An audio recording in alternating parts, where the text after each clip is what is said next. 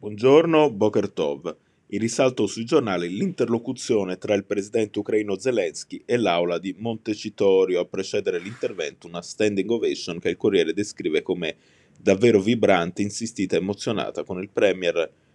Mario Draghi che applaude tenendo le mani ben in alto perché si veda e si senta che l'Italia è qui, che la politica è qui e che sappiamo tutti, quasi tutti, va da che parte stare in questa guerra? A gettare un'ombra è stata infatti la defezione di circa 300 parlamentari filoputiniani o con posizioni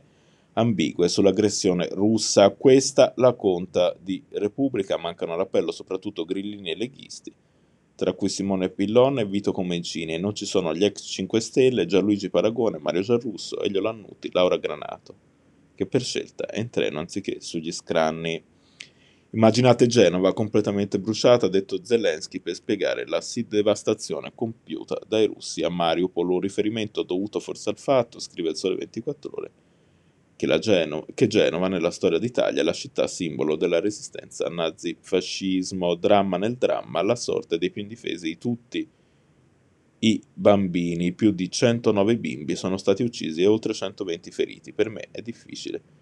Citare questi bilanci è una tragedia personale per ogni ucraino, racconta Olena Zelenska, la First Lady di Kiev, in un'intervista con le Parisien tradotta dal Corriere, un dato in realtà ancora parziale, visto che il numero delle vittime minorenni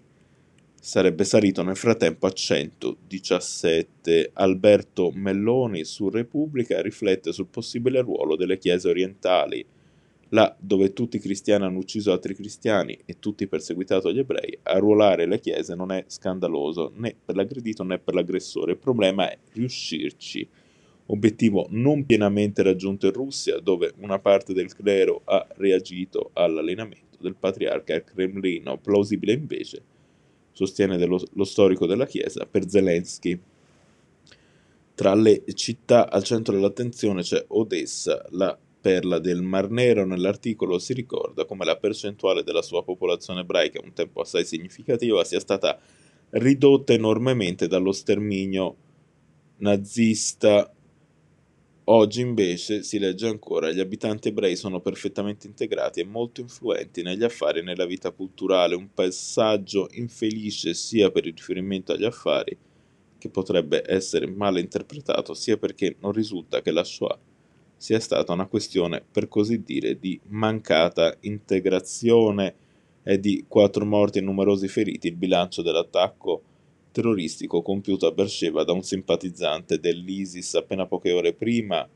evidenzia il Corriere, il primo ministro israeliano Naftali Bennett aveva discusso di un possibile aumento della violenza in arrivo. L'ultimo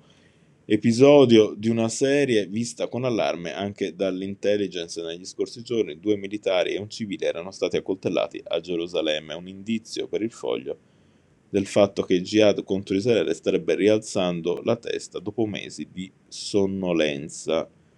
Giancarlo Giorgetti, il ministro dello sviluppo economico, sarà in Israele inizio aprile. In agenda, scrive Repubblica, incontri istituzionali con le aziende tech. Un tema di confronto sarà anche l'Eastmed Pipeline, e cioè il progetto da 6 miliardi per la costruzione di un gasdotto per portare metano da Israele all'Europa, passando per Cipro e Grecia, un progetto verso il quale in passato anche Roma aveva mostrato interesse, ma che sembrava accantonato dopo una frenata degli USA all'inizio di quest'anno a ravvivare l'attenzione l'urgenza di superare la dipendenza dal gas russo. Su Avvenire, la cronaca di un incontro sul dialogo ebraico-cristiano tenutosi negli scorsi giorni a Venezia tra le figure chiave approfondite, quella dell'ex presidente Uscei Amos Luzzatto.